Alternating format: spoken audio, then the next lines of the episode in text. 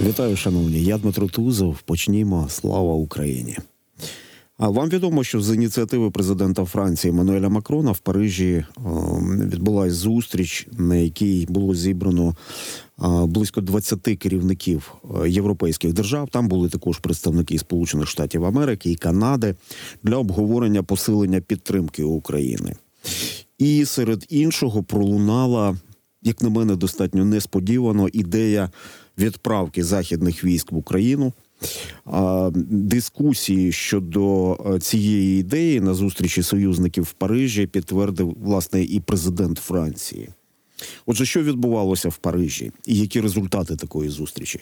На зв'язку з нами зараз Валерій Чалий, голова правління українського кризового медіа центру, надзвичайний повноважний посол України. Пане Валерію, вітаю вас в ефірі. Вітаю вас, слава Україні! Героям слава. Отже, отже, можливо, хтось це сприймає, як і я, несподіванкою. Не знаю, ви зараз поділитесь своїми міркуваннями, але президент Франції підтвердив, що наразі немає консенсусу серед союзників щодо офіційного, прийнятного і схваленого відправлення військ в Україну. А і е, таким чином, ну якби опосередковано, знову ж таки підтвердив і визнав, що обговорення цієї ідеї відбувалось. На вашу думку, яка мета озвученої президентом Франції ось цієї ідеї про е, можливість колись за, за якихось обставин надіслати в Україну війська? А е, наскільки ну ну її якби реалістичність виглядає досить примарно, як на мене, на сьогодні, ще й на тлі буксування політичного рішення в Конгресі Сполучених Штатів Америки. Що ви думаєте з цього приводу? Ну, перш за все, це була дуже корисна ініціатива, як виявилось.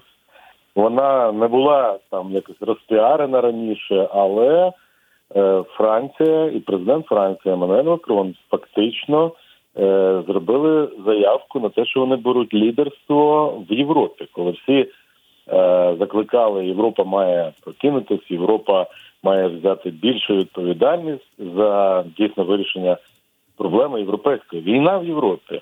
І Росія напала на Україну, але центр це центр Європи. Тому усвідомлення загроз, яке відбулося на цьому саміті, досить представницькому з точки зору європейської участі свідчить про те, що вже в них е, відбулись кардинальні суви розуміння того, що можуть бути вони е, напряму зіткнути з Росією. Тому зараз уже розмова йде про те, як використати можливості України і такий опір, і боротьбу і оборону для того, щоб ця війна не перекинулась на країни Європейського Союзу. І Можливо, сенсаційно звучали тільки слова про е, те, що дійсно ви сказали, направлення військ, бо раніше про це дуже боялись взагалі говорити. І тут можна сказати, Еммануель Макрон проявив таку ініціативу. Е, ну на на цьому тлі е, навіть обговорення таких можливостей, а я впевнений, що це правильне обговорення, абсолютно вірне.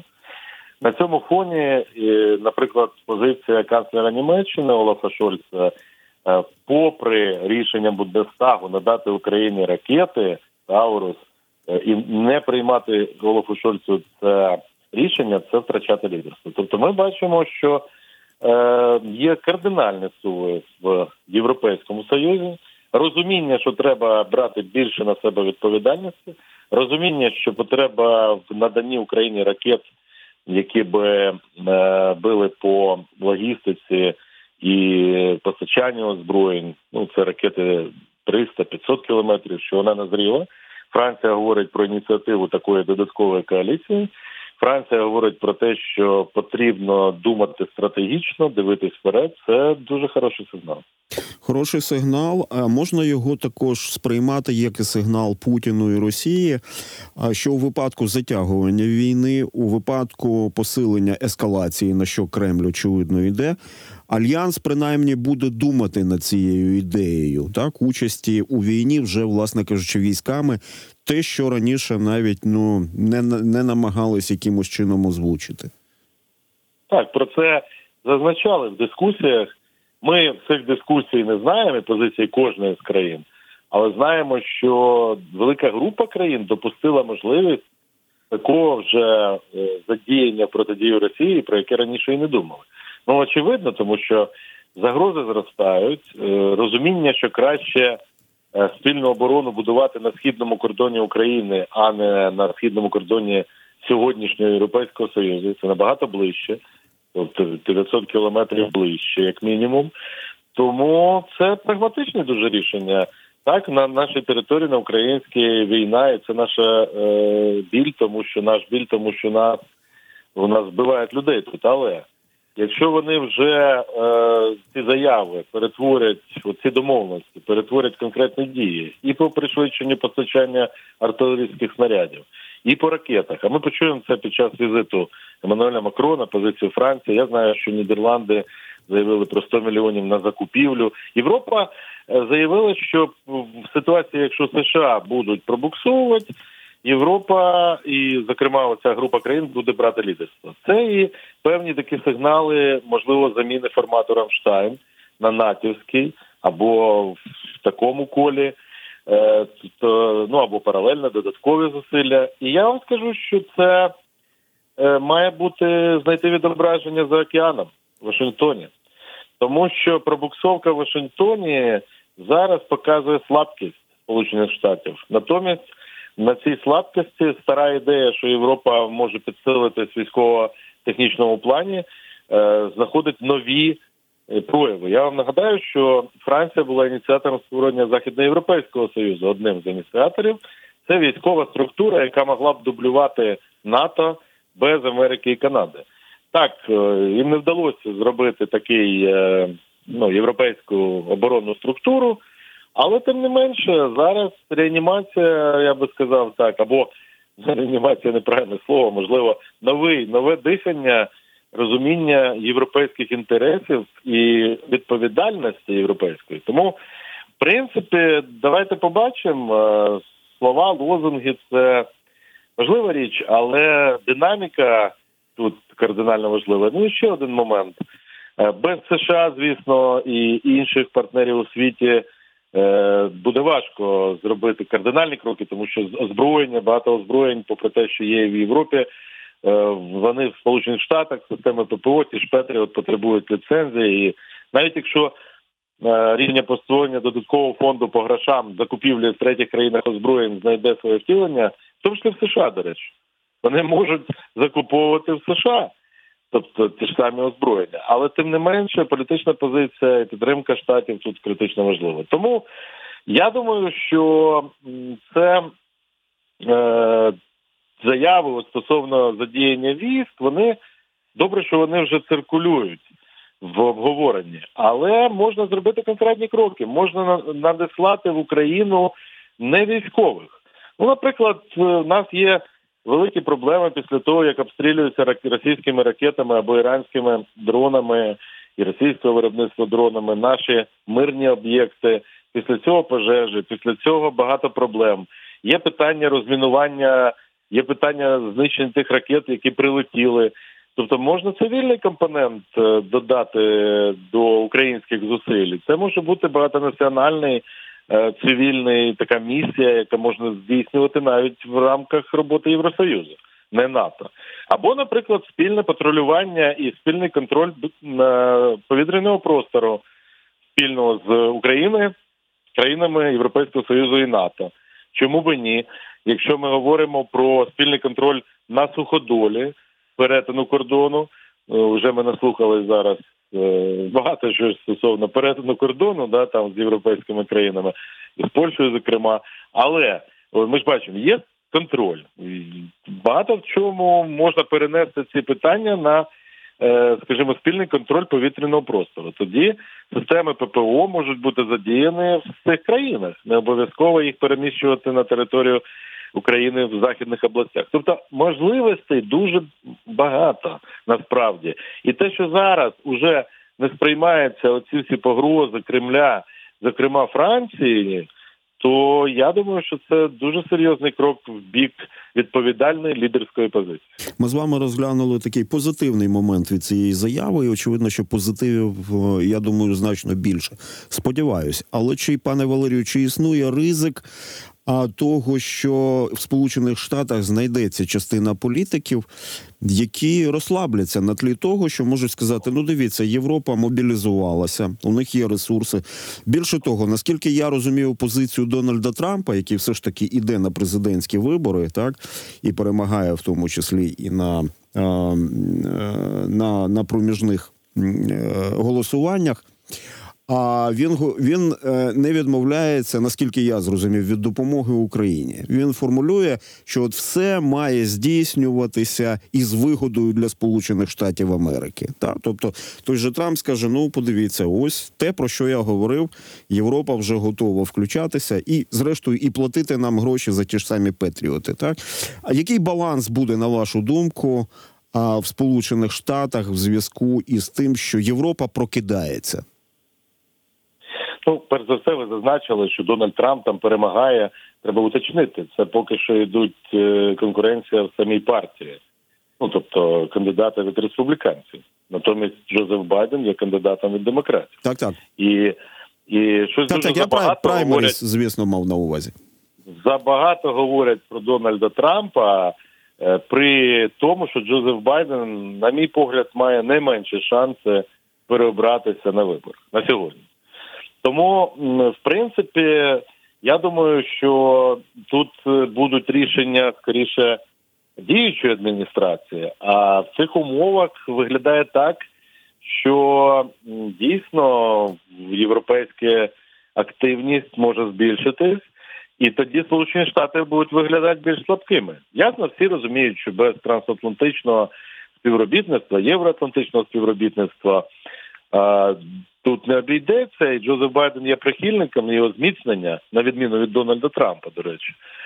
Але е, я вам скажу, що я очікую інший сигнал Вашингтон, е, що США в сфері глобальної безпеки пригальмовують, натомість Європа заявляє про себе як можливий центр сили в майбутньому на рівні США і Китаєм. Це новий прояв. Ну це ще рано зарано про це говорити, але потенційно за своїм обсягом ринку, якщо це ще додасться Україна, е, це майже 500 мільйонів.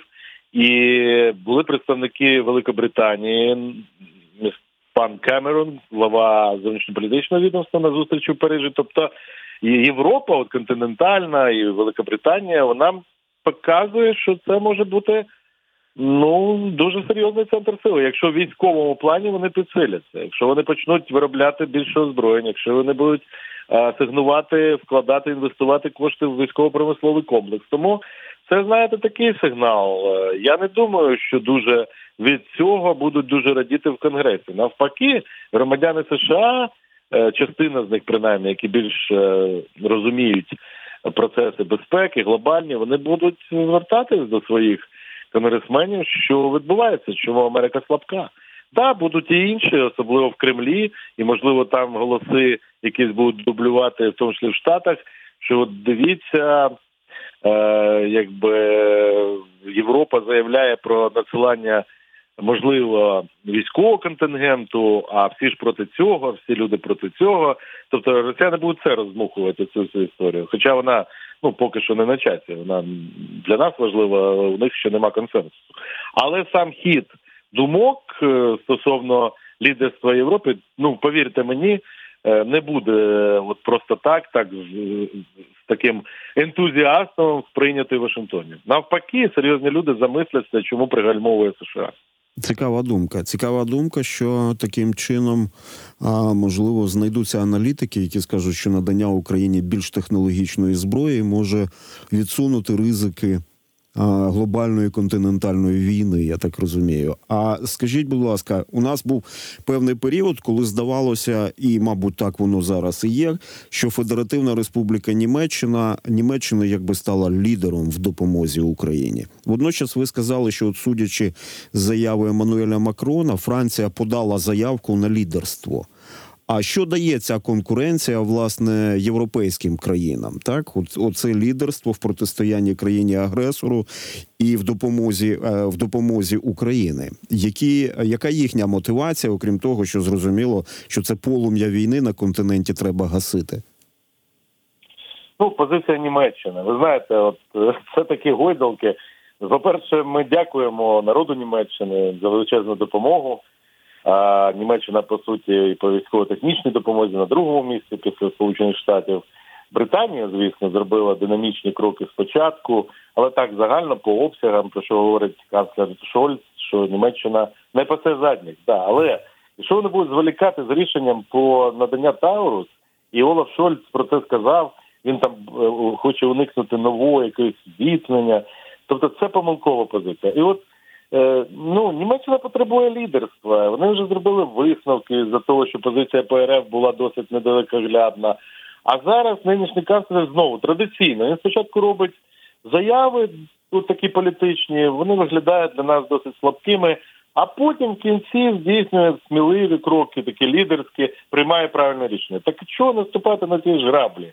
Тобто я дивуюсь, от, от чесно, позиція Олафа Шольца дуже дивуюсь, бо він, врешті-решт, приймає остаточно дуже сміливі рішення. І останнім часом ми взагалі його виділяли як людину е, в Європі, яка показує лідерську позицію. Ви ж е, пам'ятаєте, останній місяць так Еммануель Макрон не був чутно про нього так дуже багато. Ну там планувався візит в Україну, він буде, але так воно якось на задньому плані до зустрічі в Парижі. Натомість Олаф Шольц був досить активний і в інформаційній сфері. А тут раптом він знову крок назад. Ну я, я впевнений, що Німеччина зробить правильне рішення. Зробить. Тим більше я не розумію, як може бути ракетна коаліція, то що оголосив президент Франції, без Німеччини. Ну тобто, це не, нереально, тому що тоді Німеччина покаже дуже слабку позицію. А конкуренція, ну будемо так чесними, щоб не розвивалась далі в світі, все рівно традиційна конкуренція на континенті за лідерство залишиться.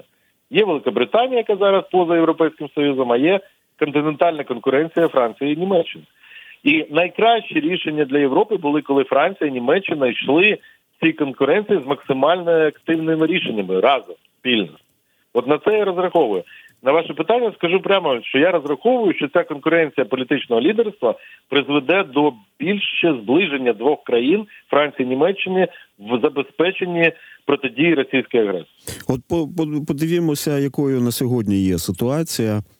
Франція не входить в десятку е, країн, які надають найбільше допомоги Україні у відсотковому значенні по відношенню до національного валового внутрішнього продукту.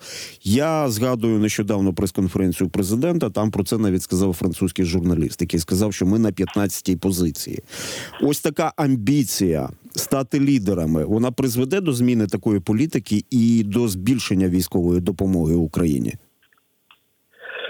Ну я вам скажу, що я не, не згодний з тим з позицією, яку зараз ви озвучили. Стосовно там не входить в десятку. Е, ну насправді скажу так, попередньо у нас е, в моєму центрі, українському медіа-центрі, ми робимо проєкт е, саме внеску всіх країн світу в не тільки військово-технічну підтримку, але й політичну, гуманітарну, фінансову, економічну. Так от Франція, я можу вам так привідкрити зараз таємницю, навіть за на думку, на думку провідних українських експертів.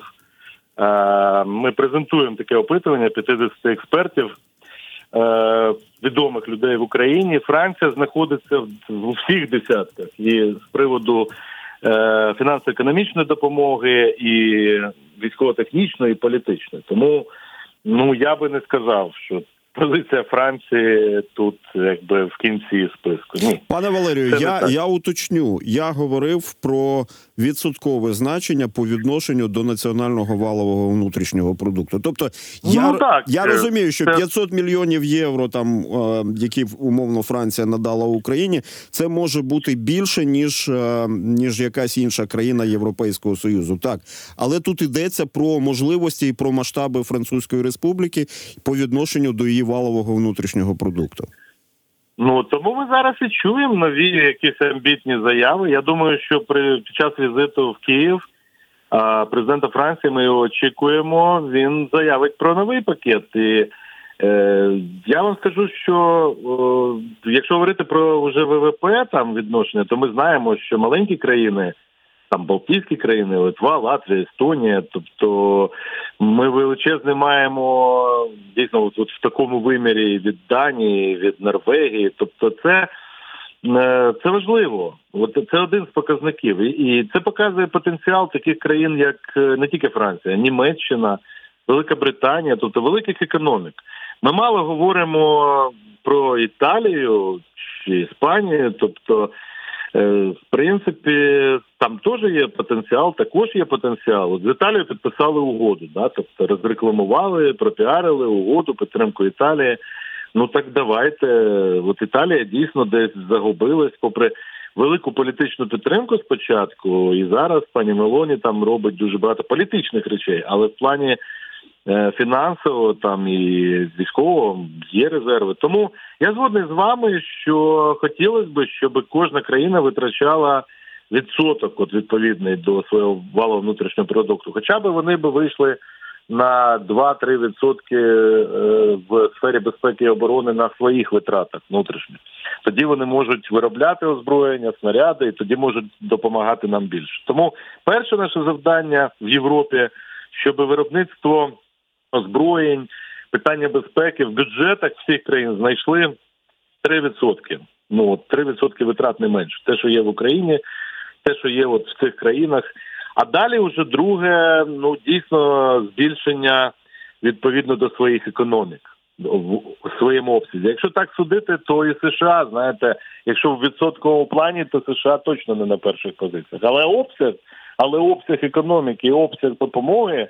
Е, Ну не співставний. Він все рівно на першому місці серед країн. Ну я не кажу про європейський союз, який в цілому має більше вкладає більше зараз в оборону. Про виготовлення боєприпасів ми з вами почули заклик. і Я сподіваюся, це почули і наші західні партнери міністра закордонних справ України Дмитра Кулеби, який закликав ну по суті заборонити експорт боєприпасів з країн Європейського союзу в інші країни, окрім України.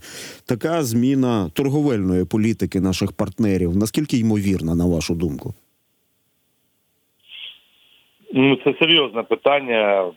Я вам одним відповіддю не дам цю відповідь. Тому що, в принципі, очевидно, що якщо горить тут під твоїм там будинком, то треба всі зусилля пожежу там, туди техніку направляти, а не кудись її в інші точки світу. В іншу з іншого боку, є контракти. Е, Це досяжна мета насправді. Тобто, навіть по контрактах довгострокових продажу озброєнь чи там е, ремонту техніки можна його пере, переглянути. Я так розумію, що ми хочемо домогтися якогось політичного рішення в рамках Євросоюзу. Я не знаю наскільки це реально. Сфера компетенції Брюсселя не повністю перекриває окремі рішення в країнах е, Європейського Союзу чи НАТО. Тому, е, якщо коротко, я вважаю, що це хороший заклик, але в технічному плані треба працювати, виходить е, не з Брюсселем тільки, а з кожною окремою країною. Такі країни є. Вони вже зробили багато. Я вам скажу, що та сама Данія, вона фактично своїх наявних ресурсів сьогоднішніх своїх запасів дає озброєння, тобто позбавляючи навіть себе частини озброєнь. Тобто, от такі кроки окремої солідарності, окремих країн, їх треба про них треба говорити все більше і більше. І тоді може підтягнуться в своїх рішеннях і інші. Тобто, ми почули такі е, перспективні ідеї, які пролунали із Парижа, із Києва. Дякую, Валерій Чалий, голова правління Українського кризового медіа центру, надзвичайний повноважний посол України. З нами був на зв'язку. Далі новини.